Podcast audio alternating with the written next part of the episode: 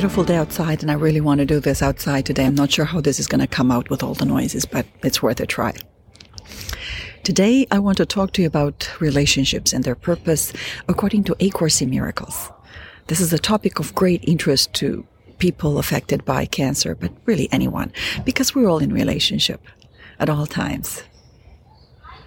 So today I'll be talking about the Course's view on how we could look upon relationships with an empowering and creative view rather than hopelessness when things don't quite go the way we want them to go.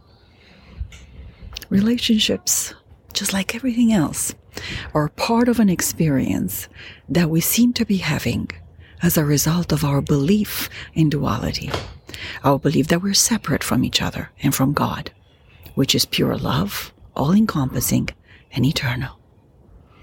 And like everything else, in the dream of separation, what is important about the experience we're having when we are in relationship, which is all the time, is its purpose.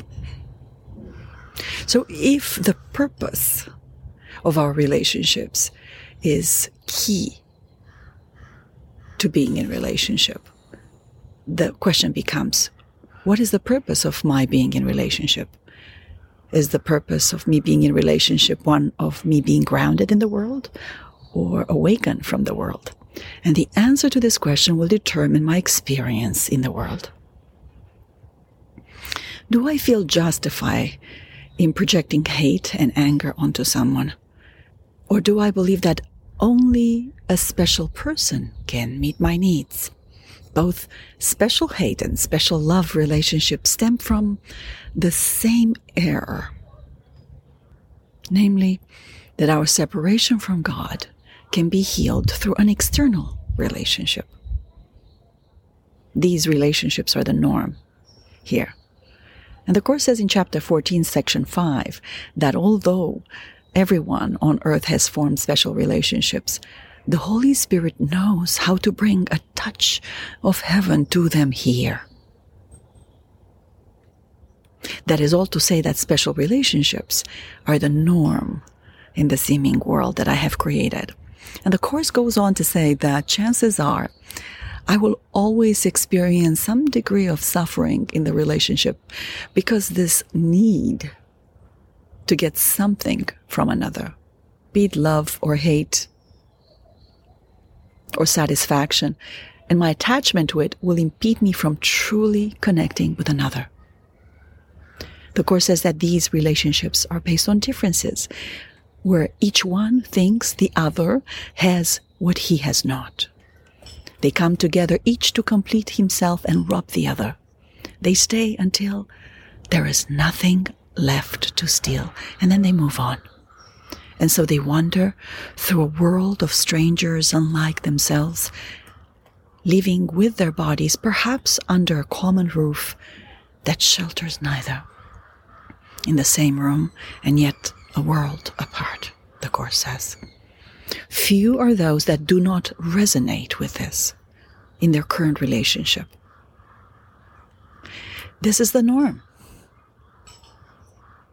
If this is so, and if suffering is inevitable in a relationship of this kind, where the reason behind my relationship is wanting something, because I think this is what would make me happy, where the reason behind my relationship is my feeling lack, my feeling scarcity within, feeling that I'm incomplete and I need you to complete me.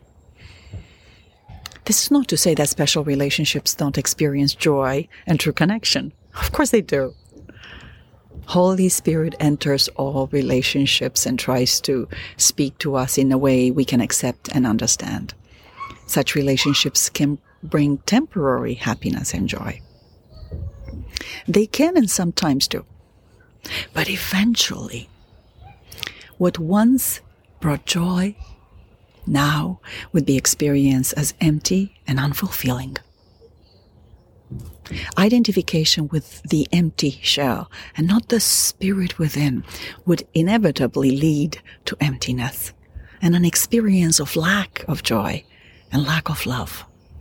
But there's good news, the Course says. all unholy relationships have the potential to become holy. Ah? Hmm. If, on the other hand, the purpose of the relationship is to remember who I am, then when the relationship is going to bring up obstacles, impediments, to love's constant presence in my life, then I can remember that the purpose of the relationship is to help me free myself from the dream of separation and awaken from it. So when I don't get what I want, we disagree on something. My partner has an affair. My partner doesn't love me, doesn't care about the things that I care about, doesn't meet my emotional needs, doesn't listen to me, doesn't hear what I have to say, etc. All these snippet scenarios, when they happen, the Course says can be used to remember that the purpose of my relationship is to help me free myself from the dream of separation and awaken from it. Oh, oh. So it could be said that the purpose of the relationship is not that we can be together forever or until death do us apart. Not that we will not be together until such time. But when the going gets tough, and it will certainly do, when things start to happen, hmm, and the good is not so good anymore, then I can remember that there is another way to look at this from a different perspective, the perspective of the Holy Spirit, which leads to salvation. Chapter 17, section 3 says, My holy brother, I will enter in all your relationships and step between you and your fantasies. Let my relationship to you be real to you. And let me bring reality to your own perceptions of your brothers. They were not created to enable you to hurt yourself through them. They were created to create with you. This is the truth that I would interpose between you and your world of madness. Be not separate from me, and let not the holy purpose of atonement be lost to you in dreams of vengeance. Relationships in which such dreams are cherished have excluded me. Let me enter in the name of God and bring you peace, that you may offer peace to me. Oh, what a powerful message. So beautiful. Why? Because it's true. This is the purpose that I want to give my relationships. One that can help me grow and awaken from this dream of separation. All my relationships are an opportunity to help me to let go of my attachment, of what I think is that I need to have in order for me to be happy. I think that the external world is to give me something in order for me to be happy. And, and this has the potential to help me let go of this belief. I can give all my relationships the purpose of becoming holy. All relationships, of course, the Course says, have the potential to become holy. When we achieve wholeness within and extend that state in our encounter with another, and the other has achieved the same state of beingness, that is when our relationships become holy. The Course describes this so beautifully. A holy relationship starts from a different premise, the Course says. Each one has looked within and seen no lack. Accepting his completion, he will extend it by joining with another whole as himself. He sees no differences between these selves for differences are only of the body. Therefore, he looks on nothing he would take. He denies not his own reality because it is the truth. Just under heaven does he stand, but close enough not to return to earth. For this relationship has heaven's holiness. How far from home can a relationship so like the heaven be? Think what a holy relationship can teach. Here is the belief in differences undone. Here is the faith in differences shifted to sameness. And here is sight of differences transformed to vision. Reason now can lead you and your brother to the logical conclusion of your union. It must be. It must extend as you extend it when you and him joined. It must reach out beyond itself as you reached out beyond the body to let you and your brother be joined. And now, the sameness that you saw extends and finally removes all sense of differences so that the sameness that lies beneath that all becomes apparent. Here is the golden circle where you recognize the Son of God. For what is born into a holy relationship can never end. Oh. Mm. Mm. A holy relationship teaches us that a relationship is a holy encounter. And a holy relationship, you wake up every morning to realize that there is nothing you lack and nothing you would take from another. If I think that I am the experience of the wholeness itself, my relationships with others would have a different quality, a quality of wholeness instead of a quality of scarcity and need. Let me see you to see what I can get out of you. The, the goal of the relationship is to remind me who I am. In the sense, the relationship gives me the greatest gift of all, that of exposing all the obstacles to the love's constant presence in my life. So how can I escape the dream that is dreaming me? How can I use my relationships to help me escape this? Through forgiveness. The Course defines forgiveness the process through which we bring the problem or the grievance to the cause, the decision making part of our mind. There, the Holy Spirit looks at my problem and sees it for what it is. The Course says forgiveness recognizes that what you thought your brother did to you has not occurred. It does not pardon sins and makes them real.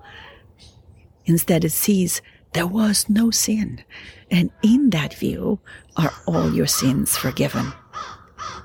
What is sin except the false idea about God's Son Forgiveness merely sees its falsity and therefore lets it go. There's an old proverb that says holding your grievance is like drinking poison and expecting somebody else to die from it. One lesson that I found to be essential to my own freedom from grievances is lesson 68. It's just, to me, the lesson is entitled Love Holds No Grievances. And the Course says in it, I would see you as my friend, that I may remember you are part of me and come to know myself. Hmm. Love holds no grievances. I would wake to myself by laying all my grievances aside and wakening in Him. And I will read this section from the Course because it is so clear and beautifully written. Hear the melos behind these words as Ken Wapnick refers to them in qu- quoting Wagner, the musical composer, who introduced the idea of melos. Wagner said, Behind the musical notes, there is a melody. There is the proverbial heart of the music, the actual song. Hear that message behind these words, and the veil that keeps truth hidden will disappear. For where love is, so there is healing. From the Course's workbook, Lesson 68. You who were created by love like itself can hold no grievances and know yourself. To hold a grievance is to forget who you are. To hold a grievance is to see yourself as a body. To hold a grievance is to let the ego rule your mind and to condemn the body to death. Perhaps you do not yet fully realize what holding grievances does to your mind. It seems to split you off your source and make you unlike him. It makes you believe that he is like what you think you have become for no one can conceive of his creator unlike himself. Shut off from yourself, which remains aware of its likeness to its creator, yourself seems to sleep while the part of your mind that waves illusions in sleep appears to be awake. Can all this arise from holding grievances? Oh, yes. For he who holds grievances denies he was created by love. And his creator has become fearful to him in his dream of hate. Who can dream of hatred and not fear God? It is assured that those who hold grievances would redefine God in their own image, as it is certain that God created them like Himself and defined them as part of Him. It is assured that those who hold grievances would suffer guilt, as it is certain that those who forgive would find peace. It is assured that those who hold grievances would forget who they are, as it is certain that those who forget will remember. Would you not be willing to relinquish your grievances if you believed all this was so? Perhaps you do not think you can let go of your grievances. That, however, is simply a matter of motivation. Today we will try to find out how you would feel without them. If you succeed, even by ever so little, there would never be a problem in motivation ever again. In other words, if now I realize that my relationships, how I feel in these relationships, help me come to know myself, help me come to know the meaning I have given to the people in my life and my interactions with them. If I now hand my judgments and my interpretations to my higher mind to do the judging and seeing, I start having a true relationship with the love that I am, that is within me.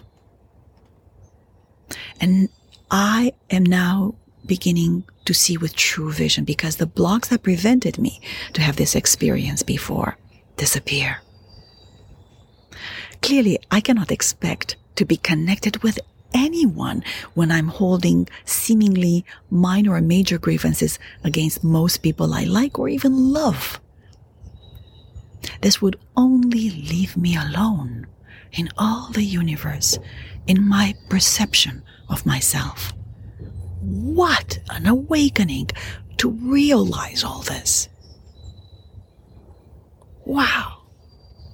So if from this space from this realization, I now start to relate with whomever I'm with my husband, my boss, my family, my friends, my kids from a sense of gratitude, realizing that whatever comes up is nothing but an opportunity to help me come to know myself.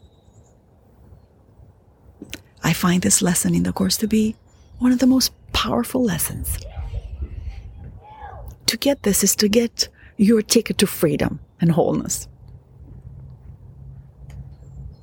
Key here for me is what I've learned is to understand that how I see you determines how I see myself and how I truly feel about myself. This now puts me at the level of the cause and not effect taking this leap in understanding that there's only just one of us appearing as many, as the Course says. That the cause or the projector of all this world is in the mind. That I'm really looking at my own projections. And now I can choose differently in terms of how I perceive you. And use this as an incredible gift offered to me by you to help me go home. It turns all my encounters into one most generous gift. What a wonderful journey to undertake. And I love this about the Course, that it gives me such clear direction as to how to undo what I have seemingly done, certain that I would get home with him at my side. Oh, I'm certain that this pathway would bring me peace. The Course offers me this mechanism of forgiveness that is very different than what the world calls forgiveness, where I don't forgive people for what they've done because they have done something. People are just a projection that is coming from my own unconscious mind, from my storage unit. This in turn has the ability to change my own experience of myself. It's beautiful. Truth is utterly beautiful. So this is somewhat paradoxical also, because here I am, happy to be in a relationship, thinking, hmm, perhaps, that the work is over, when in fact, the work is just beginning. And the work is to let go of my attachment to specialness in the relationship, bringing presence and extending that love and presence that I experience within with another. When I do that, I'm purposefully and deliberately connecting with the decision making part of my mind so that the releasing is not necessarily a, a, release in the form of a breakup, a separation, divorce, apathy. No, no, no, no, no. This is not to mean that you end up alone while in the relationship by making yourself and your partner feel alone because you're someplace else, you're aloof, you're not present, keeping separate. Absolutely not. This is to say that you bring all your presence into the relationship and into the holy present instant, certain that this direction brings you peace. Just as the introduction to lessons 361 to 365 say, this holy instant I would give to you. Be you in charge, for I will follow you, certain that your direction gives me peace. Hmm? There, now I've done it. I put my higher mind in charge and got myself out of the way. The key here is to be aware and take all your guests to the decision making part of your mind and look at them with your higher mind's vision. Who are your guests? Your thoughts are your guests. You're seeing, you're hearing, you're feeling, your actions. Hmm? They're all your guests. When you do that, eventually you reach your destination to be at home with God where you never left and be one with all that there is. All this seeming instances of love that I have ever experienced. Hmm doesn't mean that I turn this into a hunting operation whereby I keep watching for my ego. I keep watching for my partner's ego or I watch for my emotional response to my partner's ego. Instead, I bring my presence to the relationship and I surrender to my higher mind and use the forgiveness principle of the course as a mechanism whereby when the relationship brings up the obstacles to love's constant presence in my life. I give it to Holy Spirit to look at it and interpret it. This means that now I'm not expecting anything from the relationship. I'm not looking for something in the relationship. I'm simply having a true relationship with the love that I am. And from that space, I now start to relate with whomever I'm with. When I'm relating from that space, I don't need anything from anyone else. Indeed, the purpose of the relationship, which is part of my curriculum, is to teach me as I let go of my grievances that I'm perfectly safe and complete as I am. How else can it be? Imagine just how beautiful it is to meet, greet, and be with others, blessed in the holy instant. As the Course says, the holy instant is the Holy Spirit's most useful learning device for teaching you love's meaning. For its purpose is to suspend judgment entirely. Judgment always rests in the past, for past experiences is the basis on which you judge. Judgment becomes impossible without the past, for without it, you do not understand anything. You would make no attempt to judge because it would be quite apparent to you that you do not understand what anything means. You are afraid of this because you believe that without the ego, all will be chaos. Yet I assure you that without the ego, all would be love. Mm. Thank you for listening. Until next time, be well and take care of yourselves.